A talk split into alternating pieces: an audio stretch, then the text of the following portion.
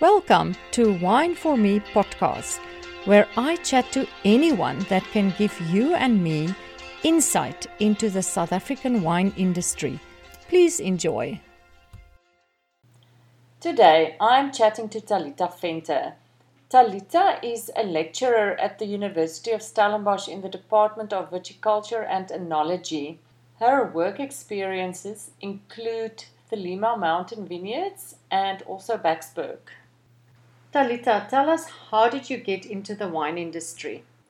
Yeah, well, for someone like me coming from Port Elizabeth, where you don't find a grapevine at all, um, I basically just heard a radio talk show on a Saturday morning, and at that stage, I think I was about 10 years old, and they were speaking to the first wine woman winemaker at that stage. Um, okay. That was Ronell Wiid, I think, from Hazendal. Yeah, and that's, I always knew, um, having my mom come from a farming community in the Free State, I always you know, thought I'd like to work on a farm one day, and then basically wine farming piqued my interest. So wow, so, yeah. so early at the age of ten. Yeah. Yo, I wish my kids will already have uh, interest at this age no, well, into at the least, future. Well, at least um, I did have some other things to try and battle it out with as I got older. But yes, okay. sanity prevailed. So you then came to Stellenbosch to study. Um, tell us a little bit more about the start of your career. Okay, um, I graduated in 2009 and landed a wonderful job at Lima as viticulturist uh, starting in January 2010. And that's where it all started. Um, yeah, at three and a half years uh, with them, managing both the Elgin and um, Stellenbosch vineyards. Now you're at the University of Stellenbosch. Now, a lot of people see winemaking as this romantic career choice. Maybe you should give us more of an in depth uh, discussion on what it involves. Yes, it's very romanticized, and obviously, most of my classmates always said they want to be the winemaker. That's the uh, more common route to follow. But in my fourth year, I had a wonderful experience with Prof. Eben Archer uh, during a practical where his love for the vineyards and the grapevines was just tangible and absolutely infectious. And that day, I made my decision to actually go into viticulture. And yes, it's a tough world out there. It's not easy. You also, especially if you're working outside, you can't control Mother Nature. So mm. every day is a challenge. You can plan until you're blue in the face, mm. but um, if it starts to rain unexpectedly, then you you're stuck. You have to make another plan. Okay, but speaking now of those plans, now if you do have a very difficult growing season, I guess you guys have all kinds of ideas or theories in place that you can maybe put into practice. I guess that's what you learn when you do viticulture. Yes, uh, to a degree we can try and rectify anything, but yes, you have to be very vigilant. You have to be able to mm. read the season quite early on and forecast what you think could be problematic mm. uh, so that you mm. can then make an action in, in time. Because obviously, sometimes you will go and break out leaves or, or, other actions to open the canopy to enhance more tropical flavors. But if you're going to have a very hot spell just shortly after that, obviously not oh, a good idea. Yes. Yeah. So, yeah, so everything, and every, I always tell the students as well, every for every action there's a reaction. So whatever you yeah. do to the vine, it's going to react in some way. Yes. Um, and timing of certain actions is critical. So yes, yes, it's not much we can do about cold spells and hot spells. Um, they come and go, mm. but we can try and alleviate that through irrigation management mm. and, and other canopy management practices. Yeah. Luckily, in the Western Cape, we don't have extreme heat and extreme cold. It's Mediterranean, so it's pretty mild. Yes, we're lucky yes. that way. Now, we are sort of, I'm hoping we're at the end of it, a drought um, in the Western Cape, and I know a lot of people made all kinds of plans in the vineyards to combat this whole drought issue. What was your plans, or what is the thing that you do when you sit with a drought and you need these grapes to irrigate properly? And yeah, that's um, obviously it depends on whether you've got water available. Mm-hmm. That's your first problem. Um, also, if you're working with a water scheme, such as we, we did handle that um, in the Paarl area, then you only have a certain amount of water that's available to you which is regulated by law. Mm. Um, so then the critical thing is to manage that water source that you have, okay. not irrigate in times where it's maybe not as critical. So mm. rather save your resources for the flowering times and uh, just before veraison, where you want mm. the vine to be in a in a happy state, um, and then later on we can, mm. as we build up to harvest, we tend to stress the vines a bit, which is fine, um, and then we just have very small supplementary irrigations normally to just keep it ticking along if there happens to be mm. a very hot okay. spell or heat wave. Now, what if the winemaker tells you that he refused to irrigate and it must all happen naturally? Is there anything that you can do in drought situations like cutting down leaves or making the canopy thicker or whatever? Well, I suppose you can alleviate it in, to some degree by reducing your crop load. Okay. And almost have a a trellis bush vine situation, I suppose if we can call it that. But yes, so you can read the um, the ratio if you're doing um, take some samples during the season at pruning time and harvest time, and you know how vegetative your vine is and what the crop load is, you can find out whether it's in balance. Okay. And based on that, if you've got enough vegetative growth, you can keep your load the same and it will still ripen your fruit. If you see that that vegetative growth is going down and your harvest or yield mm. is escalating, then you maybe have to think of just uh, cropping a little bit less. Okay. Which obviously then has a financial implication again because you're losing the crop. Yeah, but I, I, guess for some people making bulk wines, they want the quantity, and then people that make more boutique wines, they want quality. Depends on what you want and, and what your goal is in the end. Yeah, and then at the university, you sort of changed the, the way of teaching a little bit lately, and that's why you're there. Yes. So tell us a little bit about what you actually do with the students. Okay, so basically, our whole curriculum has been turned on its head.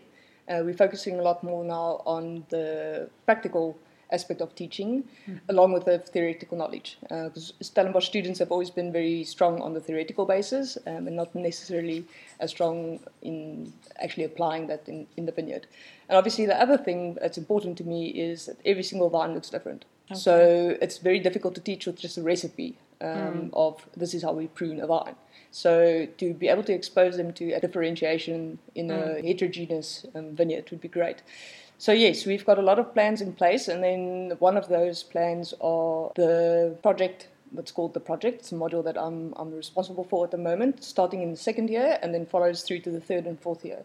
Okay. And this is basically to help them prepare for the six month internship that they complete in the fourth year. So we're covering anything from research methodology, literature reviews, and obviously all the vineyard work aspect. So we'll have them pruning, we'll have them suckering, everything. So, so do you we, go out early in the morning with these students? That's the problem. We have to kind of fit it into their class schedule. So if you if you get like a late afternoon practical and you die of sunstroke, that's unfortunately how the roster worked. Um, but yes, we're also in the process of actually revamping all our vineyards. So mm. out with the old, in with the new. Um, there's some very exciting things happening there in partnership with Vinpro. We're actually okay. putting up some demonstration sites mm. to expose them to different trellising systems, different pruning systems, and actually give them a, a very good picture of what they could possibly encounter outside. Okay. From a farming or a grape growing perspective, I know they always say slopes are better than valley floor and the exposure from the morning sun versus the afternoon mm. sun. Now, what's your opinion about what's the perfect place to plant grapevines? Well, it all depends on the cultivar. Because okay. they are different, um, they've got different needs, they've got different characteristics. So, for instance, uh, Chardonnay has a very high chilling unit requirement for, for even bud break, so that you'll normally plant in the valley floors where most of the cold air accumulates during the evenings and during the winter. Mm-hmm. And then obviously Sauvignon plants that you want to get maybe a little bit more green flavor, you'll plant on higher slopes where you actually maybe get the sea breeze effect, or mm. as Prof. Alain Deloire used to say, sea breeze effect. Um, so, yes, it all depends on, on the cultivar. And Marco Ventrella actually has a YouTube video shared with me um, where he refers to cultivars as different people. Oh, um, okay. So Sauvignon Blanc, for instance, is the, the runway model that's okay. very pedantic and likes to throw tantrums if the air conditioning isn't just right. Your red varietals, what would you say? I, I guess Pinot Noir is your finicky one there, yes. right? Yes, that's a difficult tameletjie, if you can use the Afrikaans word. Usually cooler climates for that, um, mm. especially if you're going to use it for sparkling wine or mm. MCC. And but usually your red varieties are a little bit more robust when it comes to heat. And mm. something like Shiraz though uh, could be quite and Merlot tends to be a bit drought sensitive, so you have to take that into account. Okay. But obviously, also going with the aspect and the slope and, and the steepness of the slope goes um, the soil. That's okay. that other the other thing that we're just casually forgetting about. Do you want to get a little um, bit into soil conditions and well, what, what they give to the you know, vines? If you think of South Africa, we've got some of the most varied soil mm. in in the world. Um, you can have within one vineyard block you can have three or four so different soil types. Oh, it's wow. easy to, to have it, especially if your blocks are big. Um, so yes, that makes uh, getting a homogeneous vineyard, which every viticulturist strives for, it makes it very difficult. You're already trying to combat soil differences. That's why you often find people they change their row spacing within a block, or they use a different rootstock in a block to compensate for some soil abnormality. I didn't even actually think that or knew that uh, Stellenbosch had all these different soil types in a small space. But what is your ideal soil type for, for growing grapes, or does it vary again with the different varieties? Yeah, there's variety also with the region according to mm. the climate. But in Stellenbosch, we often find the Tukulu and Hutton soil, soil types, um, mm. which are deep, fertile soils. Um, those we find predominantly on Simonsberg mountain area. Mm. And yes, they're very nice soils to work with. They've got a big buffer capacity, so your necessity for irrigation is drastically lowered okay. if you've already got a soil that can build up a, a reserve for itself okay. during the winter rains. And mm. then Elgin, which is now cooler climate, do they also have the same soil types over yes, there? you get some Clovelly there as well, but and Glen Rosa maybe, but yes. And what what does all these names mean? It's based on the composition of the soil layers. Okay. So you've got normally got the topsoil, which is like the A horizon, and then okay. subsoil. It could either be structured or very loose. Yeah. So basically, how how the transition between the different layers okay. and what the composition of those are, whether it's aerated or there seems to be waterlogged conditions with less oxygen available to the plant. Yeah, mm. um, there's a book put together for soil classification in South Africa, and then basically they've identified these forms and given them names, and within each form there's different families. Okay. Um, but yes, we normally get the soil scientist who, if you dig a profile, but mm. he'll climb in there and he'll be able to dissect um, the soil. So I always um, hear people, or winemakers always talk about shale and clay, but I guess most soil types have a little bit those, of Those are elements, yes. Elements um, that's in the soil. Absolutely. Okay. And sun exposure, would you mm. say um, morning or afternoon sun? There's a lot of debate about that at the moment. The current status quo of what people believe to be best is that early morning sun exposure is better than afternoon sun because the temperatures seem, tend to be warmer on the afternoon side. Okay. And also during the day, those grapes have already had a time to warm up and then okay. with additional hot afternoon sun that could just push it over the edge. Okay. But yes, there are being studies conducted. Um, I'm a little bit mm. rusty on what the outcomes have been, but some people actually trying to contest that. I'm saying it okay. doesn't matter. But yes, so but there's I, one of those things yeah. that's being worked on a lot with that and irrigation scheduling and drought resistant rootstocks. Those are things that are very hip and happening. Well, to go less technical in our mm-hmm. conversation, if you meet a teenager now that says, Oh, you study winemaking, oh, or you're doing winemaking, what would you say if they seem interested in mm. the subject? What would you say to them to, to sort of give them a clear path as mm to what mm. they are going to walk into? Yes. Well, basically, if you like wine and you like the outdoors, it's a great opportunity. It's a wonderful career to choose you just have to remember that you're going to work really, really hard, um, especially if you're going to be the winemaker during the harvest time. It's very long hours, it's strenuous. Outside, you often get a curveball thrown at you from implements breaking or Mother Nature deciding to open heaven's sluices. So yes, um, prepare for the unexpected and just try to stay calm. But yes, um, it's challenging, it's rewarding, sometimes frustrating, but all in mm. all, if you're an outdoor person and you want to work with with um, grapevines, it's very very rewarding. Okay. Talita, I hope that the new study methods that you are implementing at the Enology and Viticulture Department will be extremely beneficial to our future students. I feel almost when you learn something, when you do something practical, it's it's almost like a given that you will remember yes, it. Yes. Um, where if you sit in a classroom and you just learn theory, theory, theory, exactly. it's so hard to remember everything.